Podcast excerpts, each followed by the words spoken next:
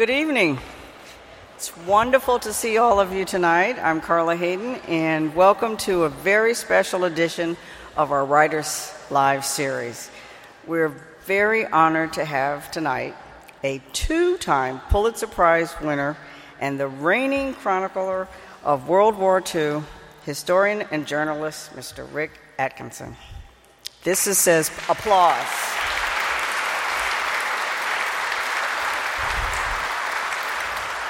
He is the acclaimed author of the award-winning and well-acclaimed series of books, The Liberation Trilogy, and tonight we're looking forward to hear him talking about his third installment in that series, The Guns at Last Light. The reviews have been extraordinary, and based on the crowd here on this rainy night in Baltimore, this is definitely a must-read book for not only history buffs, for everyone. And I just mentioned to Mr. Atkinson that it's not often, but it's a librarian's dream to have an author who is like the rock star of historians. We have been getting so many calls and everything about him coming here tonight, and we're like, he's a historian, this is great. So thank you, Mr. Atkinson, for making history come alive and people really wanting to read your books. Thank you. And thank all of you who attend these author events. Tonight wouldn't have been possible without one of our sponsors, One Main Financial. Thank you very much. And also, we just wanted to let you know that our partner in crime, the Ivy Bookstore, is here tonight and will be selling books, and Mr. Atkinson will be signing books right afterwards, so thank you. And of course, we have more events. We'll be just great to see you. And so prattlibrary.org and also on our library app. We're really hip now. So to announce and to introduce our special guest tonight is a member of the Pratt Library's Board of Trustees and Directors and the former board chairman. But also, he pulled rank. He pulled rank tonight because he is one of the biggest Rick Atkinson fans that you could ever know. He told us about him years ago, months ago. He was the person who said, you've got to get him, you've got to get him. And so please welcome Mr. Robert Hillman.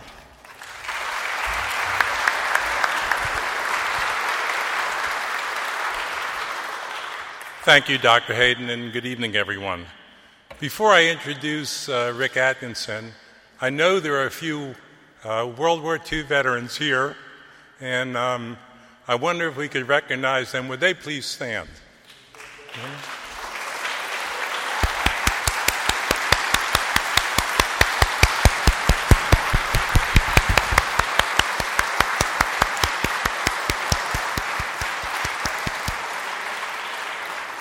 Thank you for your service to our country. Rick Atkinson started a month-long book tour, which I believe finishes tonight at the World War II Museum in New Orleans. And if you have more than a passing interest in World War II history, which I assume you do because you're here tonight, I would suggest two things for your bucket list. One, go to New Orleans to that great museum. It is terrific. And secondly, of course, read Rick Atkinson's Liberation Trilogy. The Liberation Trilogy represents simply some of the finest writing ever done on the subject of World War II. The first book of the trilogy, published in 2002, An Army at Dawn, explores the North African campaign and the Allies' tough lessons there. It won a Pulitzer Prize for history. The second book, The Day of Battle, published in 2007, covers the Allies' advance through Sicily and Italy, which was supposed to be the soft underbelly of Europe, anything but.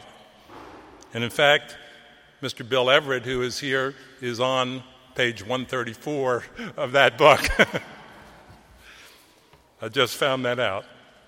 Now the last in the trilogy, The Guns at Last Light, traces and brings to life the climactic battle for Western Europe, from Normandy to VE Day and the final destruction of the Reich.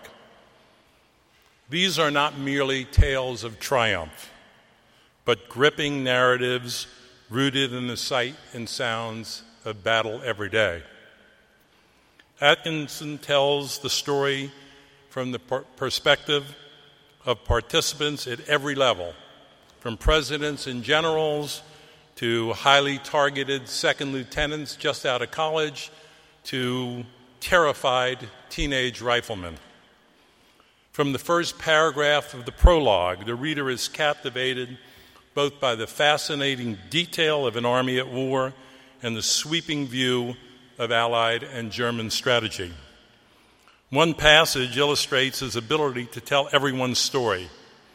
As American soldiers prepared to storm the deadly beaches of Normandy, Atkinson tells us, Brigadier General Norman Cota, who would be the senior officer at Omaha Beach, told officers, "You're going to find confusion. The landing craft aren't going in on schedule, and people are going to be landed in the wrong place. Some won't be landed at all.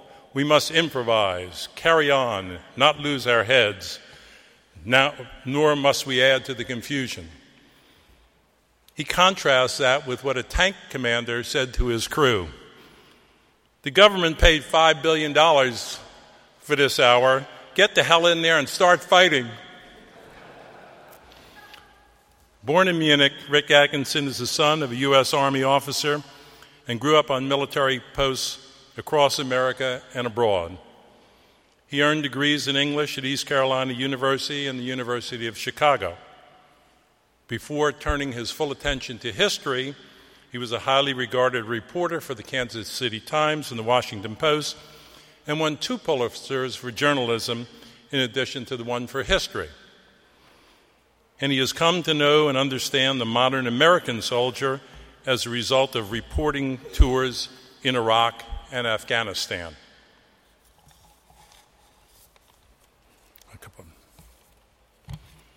Among his other highly regarded books, published long before the Liberation Trilogy, which he worked on, he told me tonight, for 15 years, are The Long Gray Line, The American Journey of West Point's Class of 1966, tracing the lives of soldiers who faced Vietnam and its aftermath, and Crusade, The Untold Story of the Persian Gulf War. I would be remiss if I didn't mention that Guns at Last Light has received incredible reviews. I'm sure you read them, and that's why you're here tonight. The New York Times review calls it a tapestry of fabulous richness and complexity, while the Boston Globe says breathtaking and unforgettable. Atkinson provides us with especially poignant descriptions in a blaze of writing and research that matches the drama and significance of the moment, all without peer in modern history. Rick is now working on a trilogy about the American Revolutionary War. I can't wait. It is my great pleasure and privilege to introduce to Baltimore and to the Pratt, Rick Atkinson.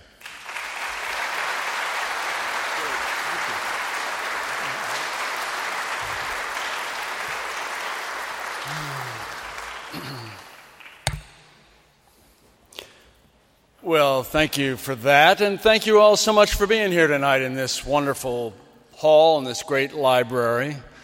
When my wife Jane and I moved to Washington, D.C. More than 30 years ago, I was a newspaper reporter and she was a new dentist. And she came here to do her residency at the University of Maryland, and she eventually came back and was the dean of clinics at the University of Maryland Dental School. So we feel like we know the city a bit. We were Orioles fans in those days, and we still are when we root for the American League. And it's really great to be in one of the most wonderful libraries in the country. I've heard of the Pratt for a long time, and I'm really pleased to be speaking here tonight. Jack London said that a writer ought not wait for inspiration to come knocking on the door, but instead should go looking for it with a club.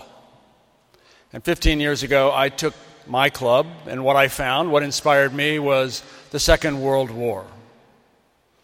The war lasted 2,174 days, and by the end, it was the greatest catastrophe in human history, 60 million dead.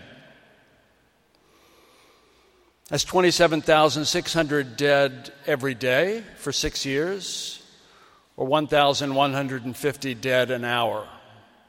If you were a German boy born between 1915 and 1924, the odds were 1 in 3 that by 1945 you would be dead. The Soviet Union had 190 million people when the war began, and by the end of the war, 14% of them were dead. 60 million dead in 6 years is a death every 3 seconds. 1, 2, 3, 1, 2, 3. That's World War II. The writer Kingsley Amis once declared that he only wanted to read books that begin, "A shot rang out."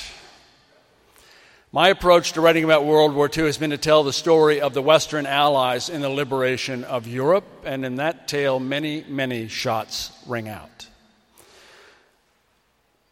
It's really a triptych telling that story. 3 panels that can be appreciated independently but ultimately come together to form a coherent whole. And the first panel for me, the first volume, begins where the liberation of Europe begins, not in Europe but in North Africa, with the invasion by British and American soldiers on November 8, 1942, of Morocco and Algeria, and then the subsequent 7-month campaign across North Africa, to the final expulsion of German and Italian soldiers from Tunisia in May of 1943. And the second panel or volume for me then follows those armies north across the Mediterranean to the invasion of Sicily on July 10th, 1943, and then across the Straits of Messina into southern Italy to places like Salerno, the Volturno River, the Rapido River, Cassino, Anzio, and finally the liberation of Rome on June 4th, 1944. And this third and final volume begins on May 15th, 1944. It opens at St. Paul's School on Hammersmith Road in London, where Eisenhower, George Patton, Omar Bradley, Bernard Montgomery, Winston Churchill, King George VI, and several dozen of the most senior commanders for the Western Allies have come together to review for a last time the plan called Overlord, the invasion of Normandy, which is to take place 3 weeks later. They gathered in an auditorium called the Model Room, and they sat on hard wooden benches normally reserved for schoolboys. The poet John Milton, among other English luminaries, had gone to St. Paul's. And even though it was the middle of May, it was cold as a meat locker in the Model Room, and the generals and admirals sat with their overcoats on. On the cockpit at the base of this auditorium was an immense map made of plaster of Paris, and it showed that section of France where the River Seine spills into the Atlantic. And there was a British brigadier wearing no-skid socks. And as they talked about the plan that would unfold on what would become the most famous battlefield in the world in 3 weeks, he used a pointer, and he would point out geographic locations as they came up. The beaches, for example, Utah, Omaha, Gold, Juneau, Sword. And towns that would soon become famous, Saint-Lô, Cannes, Cherbourg, and over on the edge of the map, Paris. Then, for the next 12 chapters, the action unspools at these places and others. Mortain, Falaise, Paris, the Hurtgen Forest, Nijmegen, Arnhem, the Battle of the Bulge, the crossing of the Rhine, the encirclement of the Ruhr, and the final drive across the Elbe to the defeat of Germany on VE Day, May 8th, 1945, Victory in Europe Day. And as in the first 2 volumes, we periodically move from a tactical foxhole view up on high where we can see operational and strategic issues. And we periodically go to the other side of the hill to see what the Germans are up to. I also spend a lot of time looking at the invasion of southern France, which took place on August 15th, 1944, And it's a very important part of the liberation of Europe, about which even well-read Americans often know very little about. A combined Franco-American army, a French army and an American army, came ashore near Saint-Tropez, a nice place to invade. And as the French captured the ports at Marseille and Toulon, the Americans then began the push up the Rhone River, and together they turned right at Lyon. They pushed through the Vosges Mountains in the early winter of 1944-45, and they liberated Strasbourg in late November of 1944 on the Rhine River, 4 months before any of those other armies pushing eastward from Normandy reached the Rhine.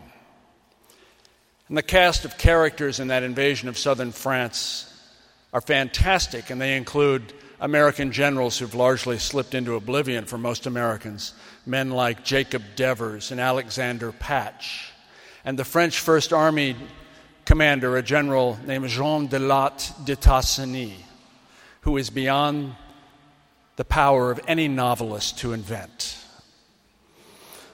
De Latte would show up late at night. One of his admirers called him an animal of action. And he would show up late at night in bivouacs where his soldiers were sleeping, and he would roar out, waking them up, "What have you done for France?" He's that kind of guy.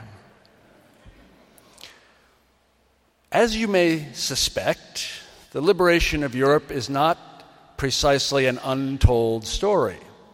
Amazon.com lists 60,000 World War II hardcover titles.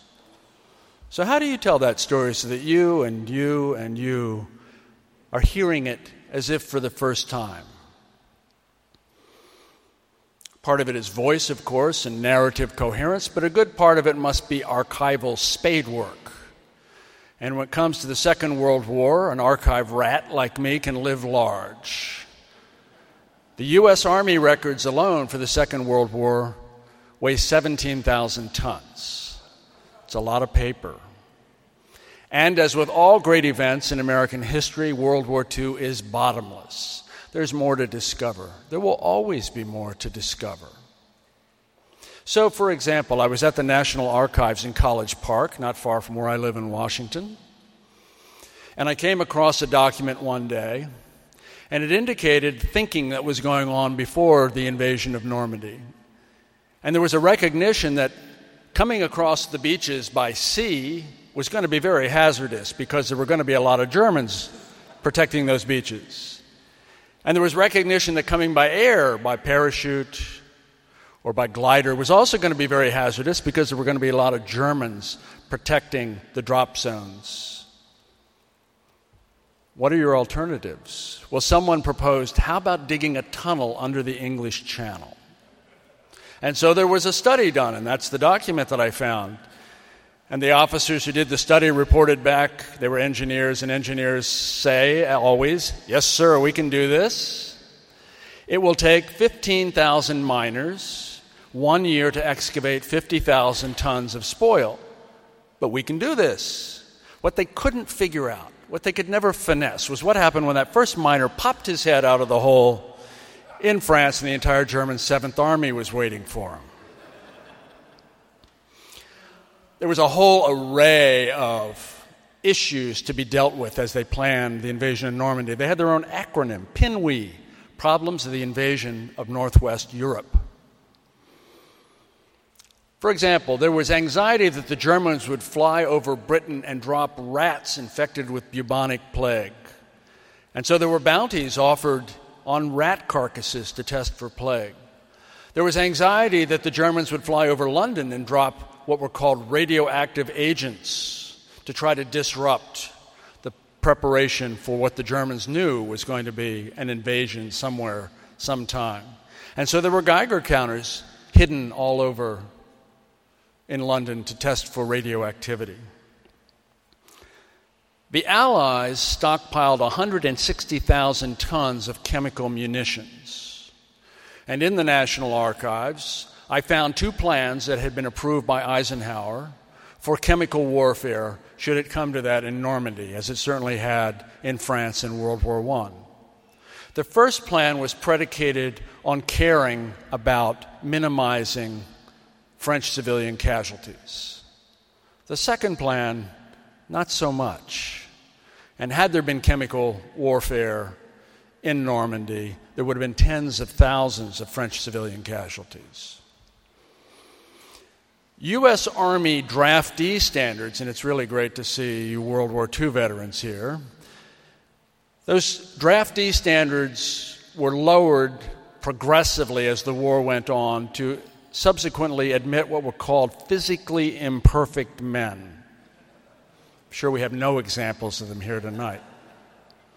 So, for example, when the American War began in earnest in 1942, to be drafted, you had to have at least 12 of your natural 32 teeth. By 1944, how many teeth did you have to be drafted? 0. And that's because the United States Army and the United States Navy together drafted one-third of all the dentists in the United States. And collectively, they pulled 15 million teeth, they filled 68 million more, and they made 2.5 million sets of dentures, all to allow those draftees to be able to masticate the Army ration. I know that sounds like an obscene act, but that was the standard.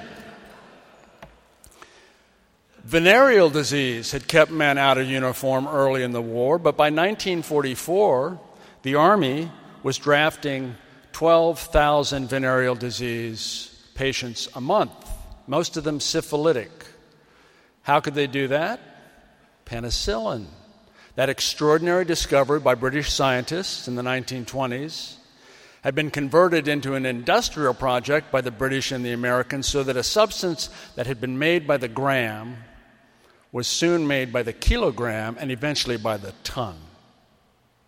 You could be drafted by late in the war if you had 20/400 vision, so long as it was correctable to 20/40 in one eye. The old joke had come true that the Army no longer examined eyes, it just counted them. And in fact, you could be drafted if you were blind in one eye, if you were deaf in one ear, if you were missing both external ears. You could be drafted if you were missing a thumb, or 3 fingers on one hand, including your trigger finger. Why these extreme measures to fill the ranks? It was because of the crying need for infantrymen and especially riflemen. Even in a country of 130 million, we were running out. The Brits did run out. The war remained hard and brutal to the very end. In April 1945, the last full month of the war in Europe, more than 10,000 American soldiers were killed in action in Germany.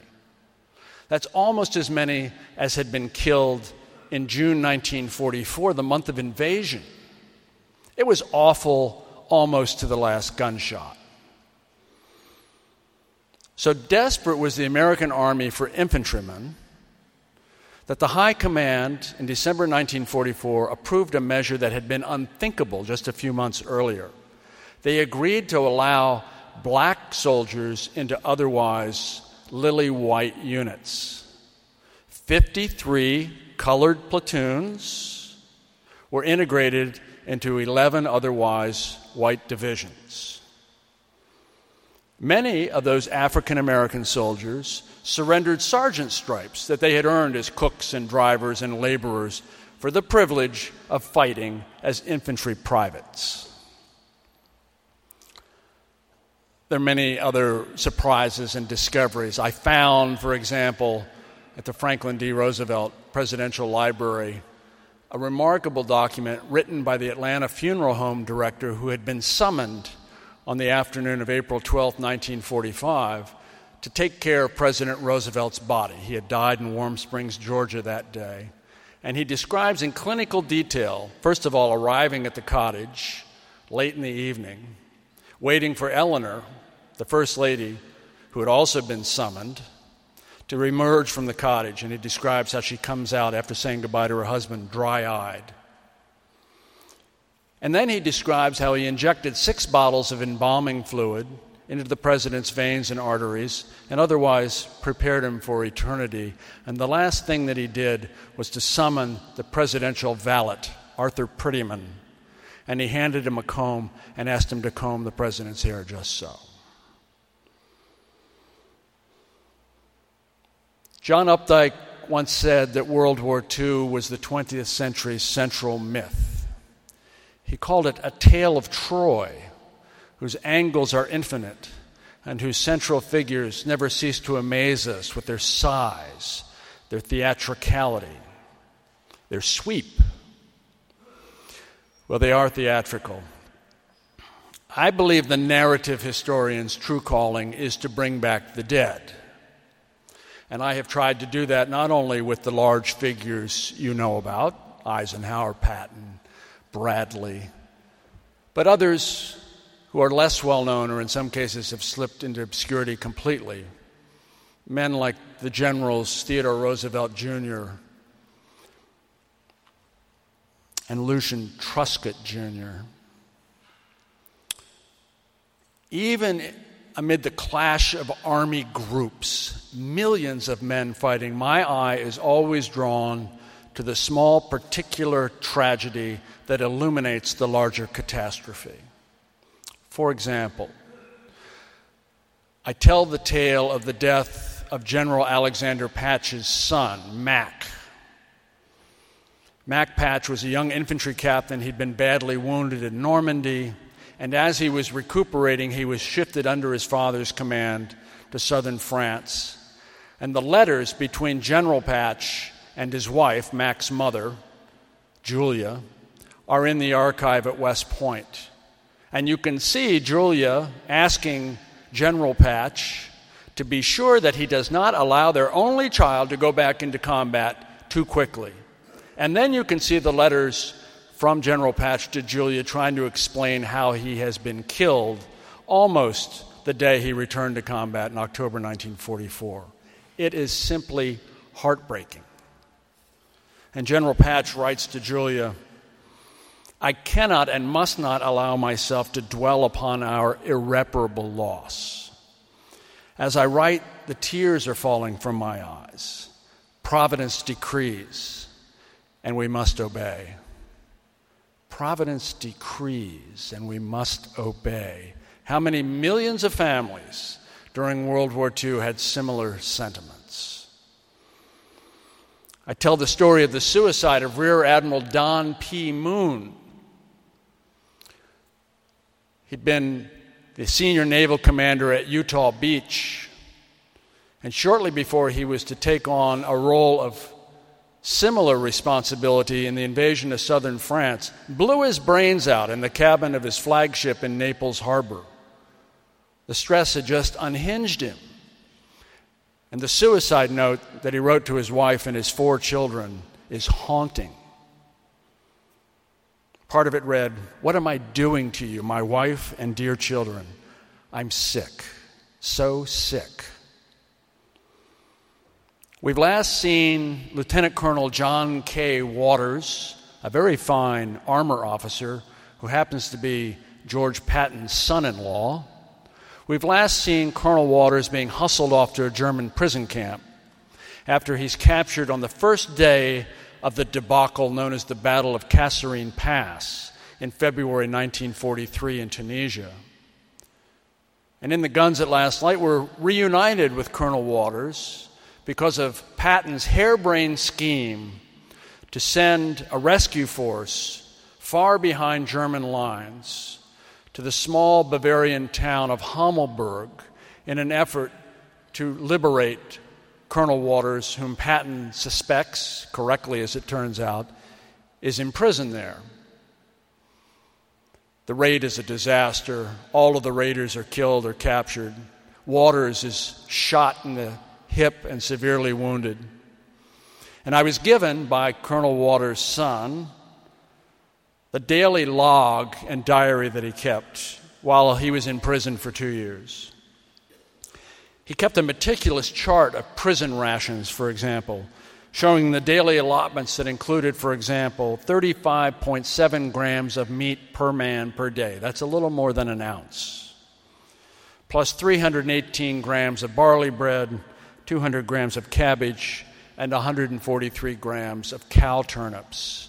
Waters would peel the labels off of Red Cross relief food cans and paste them into his log as if to extract a few final calories from the memories. Labels like Topo peanut butter and Kroger's fruitcake. I mentioned that the United States had 130 million people during World War II.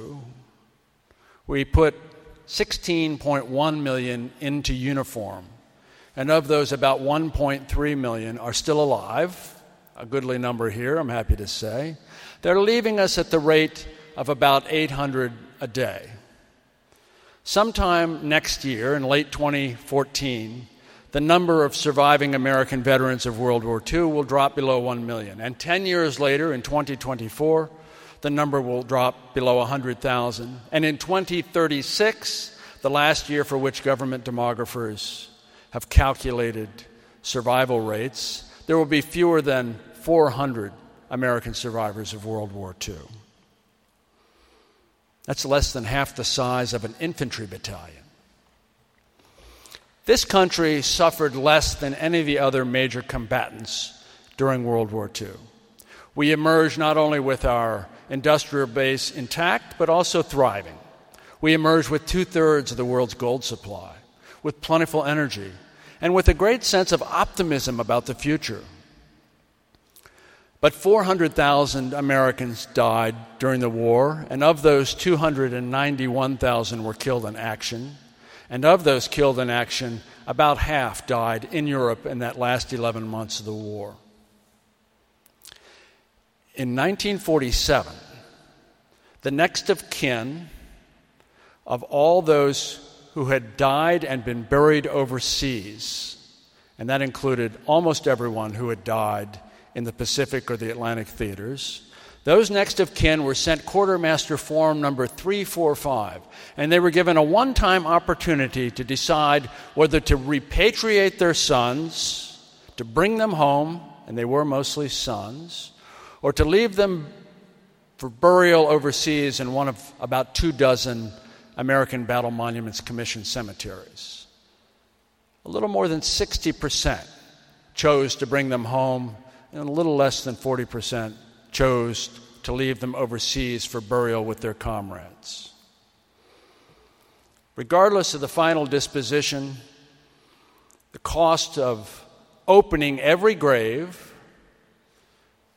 and moving those bodies to the final resting place was $564.50 each. That's something only a rich, victorious country could afford.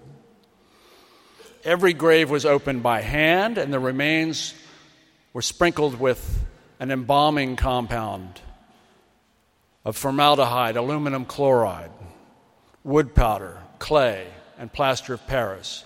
And the remains were then lifted and placed into a steel casket with a satin pillow. Labor strikes in the United States had caused a shortage of casket steel, and there was also a shortage of licensed embalmers. And the dead accumulated in places like Cardiff and Cherbourg and elsewhere. Finally, the SS Joseph V. Connally, the first of 21 ghost ships from Europe and the Pacific, sailed from Antwerp with more than 5,000 soldiers in her hold. On October 27, 1947, she berthed in New York Harbor, and stevedores winched soldiers from her hold 2 by 2 in specially designed slings. And a great diaspora began as these soldiers and those that followed traveled across the country, mostly by train, for burial in their hometowns or in national cemeteries. That's how the dead came home. But what of their belongings? What of the things they carried? Long before the dead came home, these things had been coming home.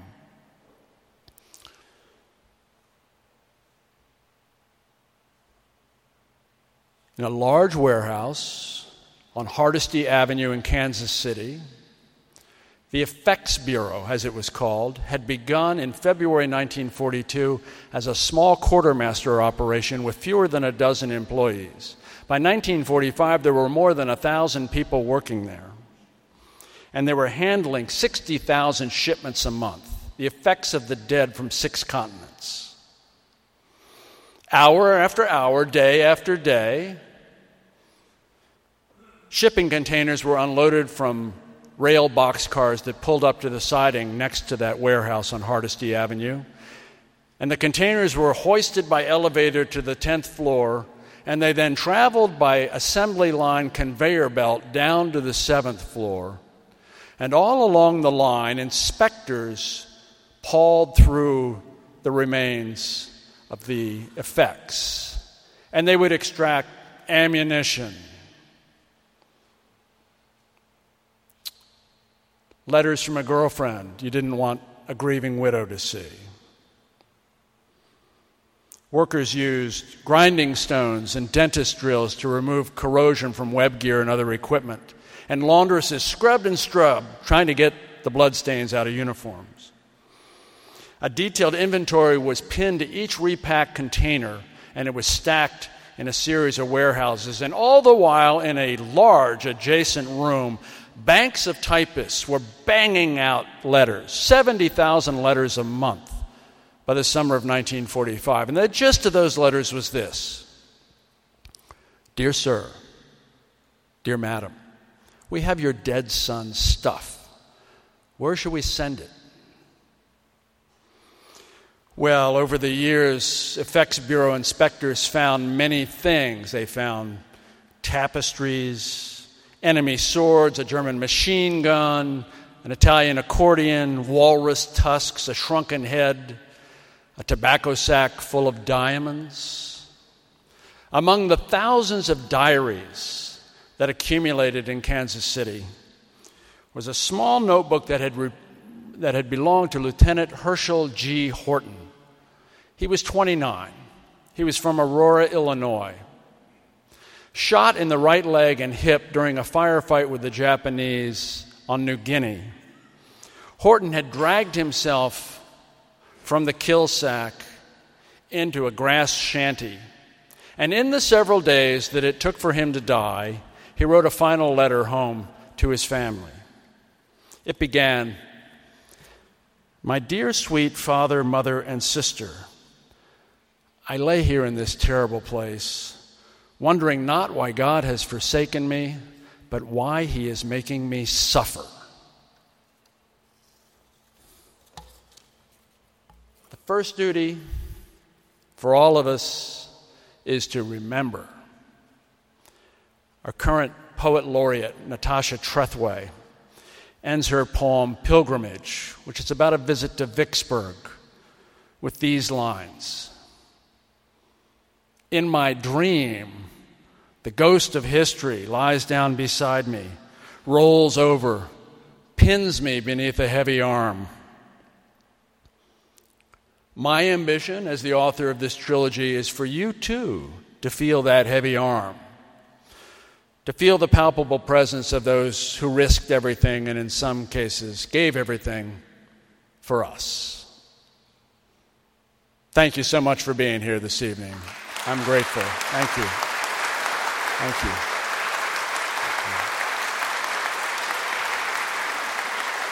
Thank you. Thank you.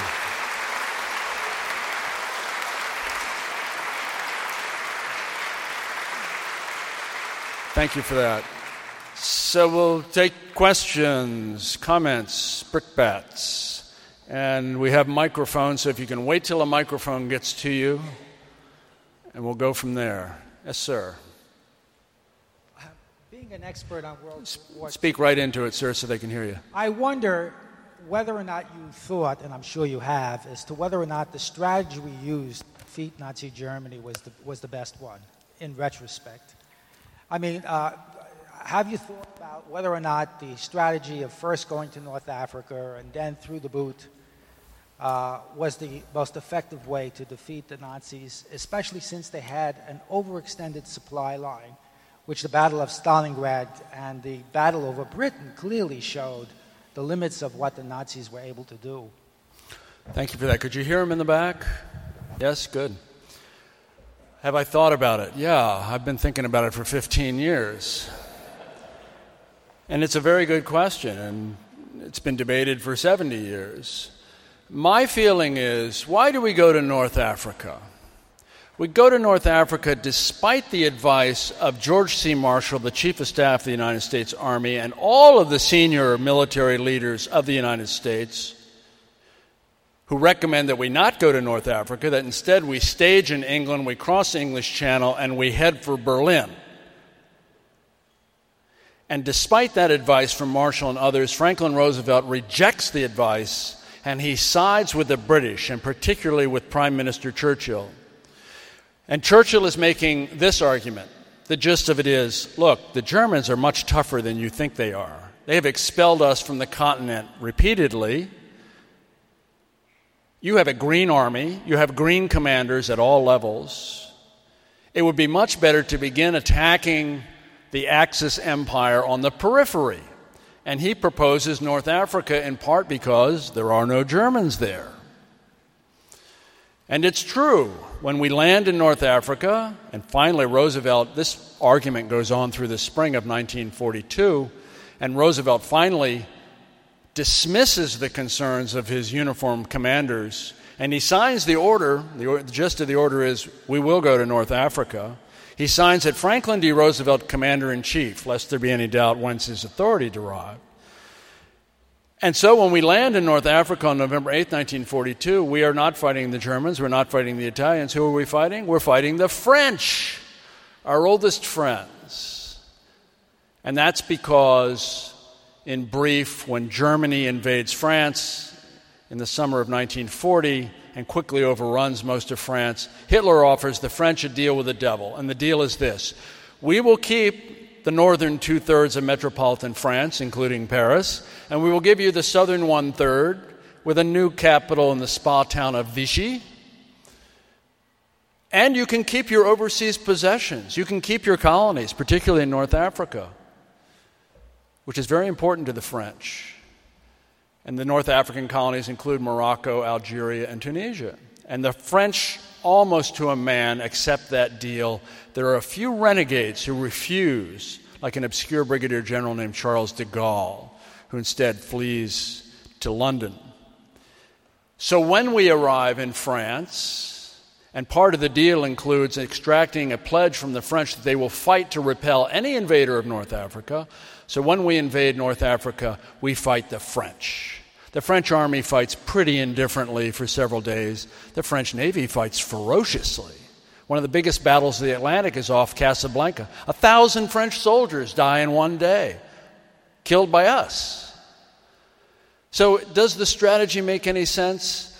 My basic belief is, first of all, historians love counterfactuals because you can never be wrong. I could say, no, it makes no sense, and I'd be right. I could say, it makes perfect sense, and I would be right. My feeling is that, in fact, what happened is what needed to happen. You could not cross the English Channel in 1943, as Marshall wanted to, without risking an absolute catastrophe, without being bottled up as we were bottled up at Anzio, and having the landing force in that narrow beachhead shelled incessantly day after day. And had that happened, and you had lost a number not only of men, but of the most precious commodity other than men in the war, and that's landing craft, then I think it would have set back the liberation of Europe by at least a year, because I don't think it would have been mounted then in 1944. You're waiting till 1945. So my feeling is, having now looked at it for a long time, that it plays out as it needs to. Now, the problem is, and George Marshall saw this very clearly, once you commit yourself to a Mediterranean strategy, you're in the Mediterranean. And it makes sense then to go to Sicily and southern Italy, and it makes sense to fight your way up the boot for the entire war, because you're already there. And there are not enough ships, for example, after you finish in Tunisia in May of 1943, to move 1 million men back to England. England couldn't support them anyway. There were already a couple million Americans in a country the size of Oregon staging for Normandy. So you are committed to the Mediterranean at that point. My feeling is, ultimately, it's a defensible strategy even 70 years later. And I think when you look at it, walking a mile in their shoes, you can understand why the president chose that. Thanks, sir.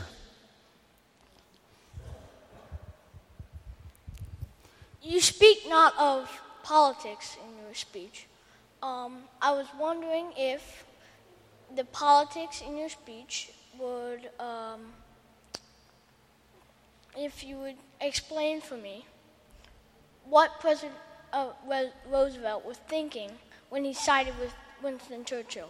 When he sided with Winston Churchill. What was he thinking? You're the one who just got back from Normandy, right? You came here loaded for bear, right? He told me before he listed the 5 invasion beaches at Normandy, and I knew I was in trouble. Well, what was the president thinking? And that's a really good question. It's hard to know. He's a very opaque guy. That means you can't see through him. One of his admirers describes Roosevelt as having a heavily forested interior. He doesn't confide in people. He doesn't write down what he's thinking. And he's often cryptical in comments that he makes. Well, one of the things we know he was thinking is he's thinking, my best ally in this global war is not the British, it's not the French, it's not any of the other countries that we're ultimately allied with, it's the Russians. The Russians, who have 26 million dead in World War II, and they are going to do most of the bleeding, dying, and killing for the Allied cause. They kill far more Germans than all the rest of the Allies put together.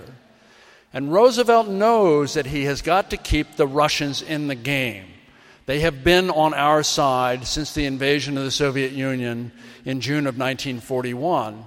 And the worst thing that could happen in Roosevelt's calculation is for the Russians to make a separate peace with the Germans and to drop out of the war. And so one of the things he's got to do is to show the Russians that we're serious, that we're willing to do a little bleeding, dying, and killing. And so the quickest way he can do that in the liberation of Europe, he thinks, is the invasion of North Africa. He can launch that in November 1942. He cannot invade mainland Europe. He cannot invade France until the earliest, the late spring of 1943. So that's one of the main things that he's thinking about. He's also thinking politics. You're right. He's a master politician. He selects Dwight Eisenhower to be the supreme commander for the invasion because he says of Eisenhower, he's the best politician among the generals. That's not an insult from Franklin Roosevelt. And Eisenhower didn't take it as an insult. Roosevelt knows that at that point, the United States, having been attacked by the Japanese in December 1941, the country is itching to get some revenge. And whether it's against the Japanese or the Germans, people don't really care. They're just ready to get into the war. And he has got to do it partly to get the country really involved in the war fully, and partly for political purposes. He's got an election coming up in November 1942. As it turns out, it happens after the invasion. The invasion happens after the election. And so it doesn't do him any good. These are congressional elections, not a presidential election. He doesn't get any points for it. But to his credit, he doesn't ask Marshall or his other senior commanders to accelerate the invasion so that it happens before the election, which would certainly help the Democrats on the Hill. That's a great question. Thanks. Over on this side, there in the back, right behind my friend Steve Luxembourg. I know that, at least in the movie Patton, which I liked a lot, that Eisenhower was supposed to try to keep the peace between Montgomery and Patton, and did a great job on that. But would you consider Patton to be one of the greatest generals in the war? How would you consider him in history as far as his abilities? Well, he's sure fun to write about, isn't he? Patton, I think, is a great general. He's a great fighting general. He is born to lead other men in the dark of night, and you cannot ask more of a combat leader. Now, he's got some deficiencies as a human being and as a commander. On two successive Sundays in August of 1943, he loses control of himself completely and slaps two soldiers in two different hospitals, believing that they are malingering. They are not malingering, they're sick. One has malaria, the other has dysentery. One of them has been in a lot of combat. This is unpardonable. And he's lucky that he was not relieved and sent home. It came very close. Incidentally, that happened in August. The story did not break, and it broke in Washington, not in the Mediterranean, until November of 1943. So this is a problem. Now, he has several months because it costs him the opportunity to be the senior ground commander in Europe. He would probably, instead of Omar Bradley, have been ultimately the 12th Army Group commander. Instead, he commands an army which is one level down, and he is subordinate to Bradley. And he's been Bradley's superior in Sicily. When he's given an opportunity, first of all, he cleans up his act reasonably well. He behaves himself. He keeps control of himself. When given other opportunities to slap other soldiers, he doesn't. When we see the breakout from Normandy, which begins on July 25th, 1944, and this force that has been bottled up since D-Day, really, finally gets some running room, and Patton's Third Army comes into being, and he kind of leads the breakout. He's pretty great. He is really, he's a driving force. He's unstoppable. He's still not without flaws. Excuse me. They get into Brittany, and he doesn't see that. He doesn't see right away that in order to capture ports in Brittany, which is the whole reason for being in Brittany, they're going west. Paris and Berlin are east. It takes him several days, partly because he doesn't want to rock the boat with Eisenhower again. He's already on thin ice. So he doesn't see that right away. But when he finally gets going across France with Third Army, he's pretty terrific. He's at his best in the Battle of the Bulge. German surprise offensive, December 16th, 1944. He and his senior intelligence officer, among the few who have suspicions that the Germans may have the capability to launch this really sweeping armored counterattack. And he is ready for it in the sense that he's done planning, and when he is asked, the attack doesn't fall on his Third Army there to the south, but when he is asked by Eisenhower 2 or 3 days into the attack to make a 90-degree turn with Third Army in the winter, in the Ardennes, he does it brilliantly. And so he is a large reason for the German attack faltering. He helps to eventually drive them back. So, I think with Patton, as probably with most generals, it's a nuanced portrait, both of him personally and of him as a commander.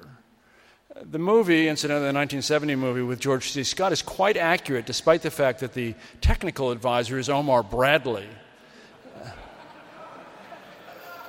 The one thing about George Scott's portrait is Patton had a rather high, squeaky voice. He's a big guy. He was 6'2", and really a strapping guy, as Scott suggests in the movie. But he doesn't have George C. Scott's voice. So if you hear that, that's not Patton you're hearing. It's there right here. Thank you.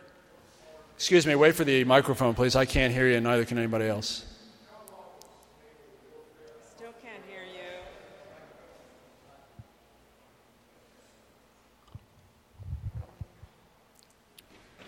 Is this okay? Yeah, third time's a charm. Thank you.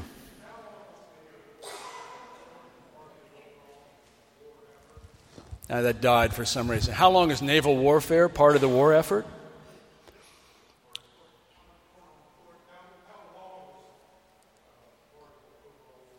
Well, naval warfare. Naval warfare lasts until really the end of the war. Obviously, in the Pacific, it lasts until the Japanese surrender virtually. It's vitally important because every bullet, every bean, every bomb you're moving across the Atlantic has to be brought across the Atlantic. And so the submarine threat is at its highest in the fall of 1942, the German submarine threat, at the time that Operation Torch is launched in the invasion of North Africa. You could make an argument that is the most daring operation of the war for the Americans. And so defeating the German submarine threat persists really well into 1944 and really into 1945, because the Germans have a knack for cranking out new surprise weapons like the jet fighter plane and the V-1 flying bomb and the V-2 ballistic missile. All these are new weapons that the Germans introduced late in the war, and one of the weapons they introduced is a new kind of submarine that can remain submerged much longer than the old diesel submarines and really is a potential threat. Now, there are too few of them. They're too badly made to have a real impact. But these submarines are off the coast of Britain really until the German surrender in May. So naval warfare remains an important part of it. Now,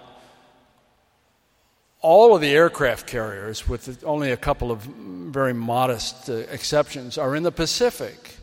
So naval warfare really is kind of old-fashioned fire-away Flanagans, like the Battle of Casablanca I talked about, with battleships and cruisers and destroyers and other surface ships firing back and forth at each other or firing ultimately at, say, German fortifications in France. So it's a very, very vital part of the war to the end.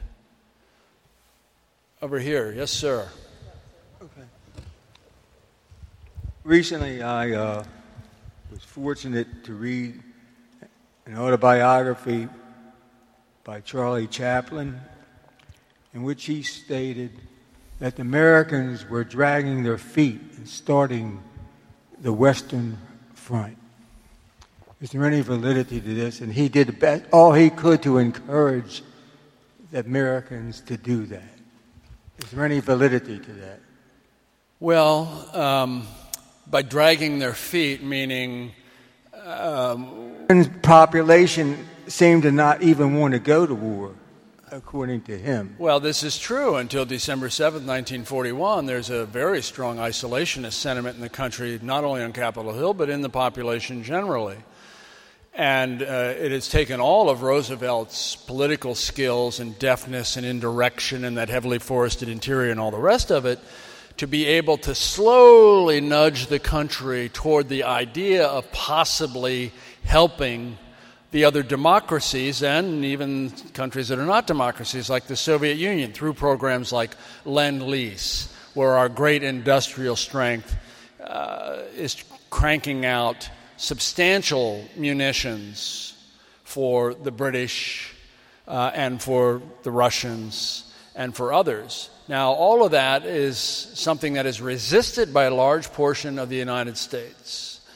And it's really not until Pearl Harbor that the country becomes rather unified and the isolationist strain falls away, and you find very few people, some good-hearted pacifists for sure, but it's a very small number who resist the idea of getting into the war full-time, global war, total war, full-time. So, I think Chaplin is right.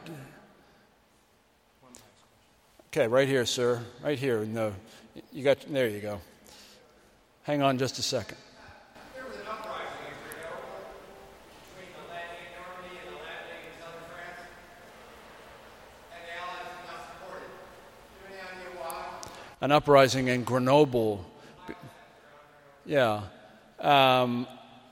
Well, what he asked was there was an uprising in Grenoble between the landings at Normandy and the landings in southern France, ultimately that Franco-American force that I described coming through the beaches near Saint-Tropez did go through. The Americans liberated Grenoble. There were uprisings in a number of French cities uprising being a very loose term.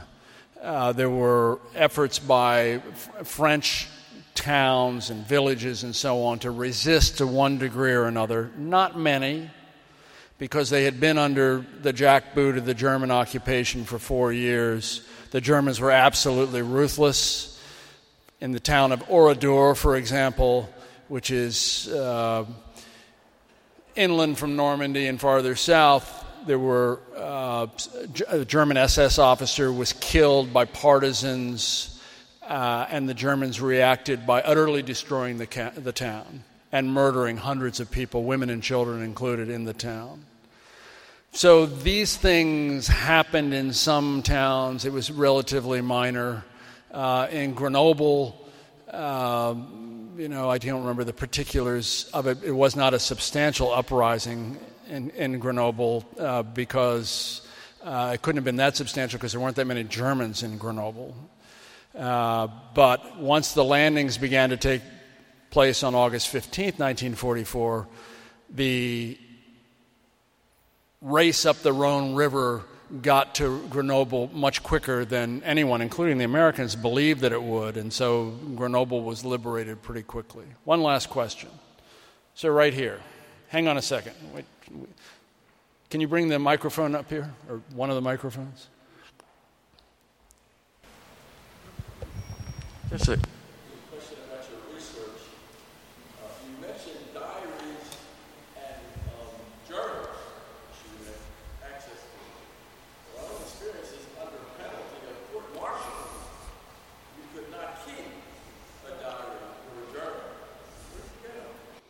He said, I cite diaries and journals frequently, but under penalty of a threat of court-martial, you could not keep them in a combat zone. Where did I get them?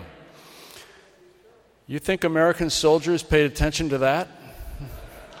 You tell an American soldier he can't do something, and that's certainly an incentive for him to do it.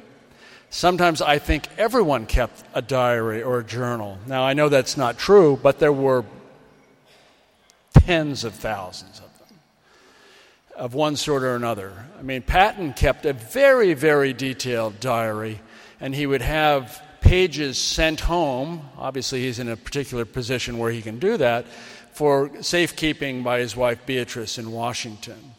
And there were many others who kept diaries. Why do they do that? They do it, it's a way of venting. It's a way of venting stress.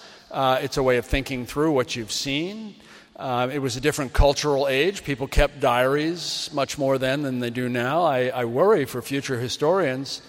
Between email and the lack of diary keeping, I think it's going to be a lot tougher to get inside the heads of soldiers fighting today, for example. So the diaries, yes, they would be confiscated. Where did they go? They went to the effects bureau in Kansas City. Now, they were destroyed. In theory, the diaries would be examined for whether or not they violated security. Now, they violated the rule against having diaries in combat zones in the first place, but in theory, there were staff officers going through the diaries, and if they were not deemed to be a security threat, they supposedly were going to be sent back to the diarist. I don't think that happened very often. But the diaries that were kept tucked under your sleeping bag or in your rucksack or whatever. There are many of them. There are, I'm tempted to say thousands, but it's probably just hundreds at, for example, the U.S. Army Military History Institute in Carlisle, Pennsylvania, not very far from here.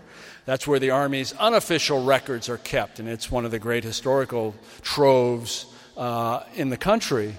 There are many, many diaries there. The Navy has diaries at the facility at the Navy Yard in Washington. The Marines have diaries. And in some cases, the soldiers brought them home, and you can find them. Almost every state university has something. The 29th Infantry Division, which had been the National Guard from Maryland and Virginia particularly, has an absolutely wonderful facility in the armory here. My friend Joe Balkowski, as the command historian, has made that into a terrific division facility, and so there are diaries or fragments of diaries in places like that. There's always something new to learn about World War II. Thank you, sir. Thank you all very much. Thank you. Thanks. Thank you.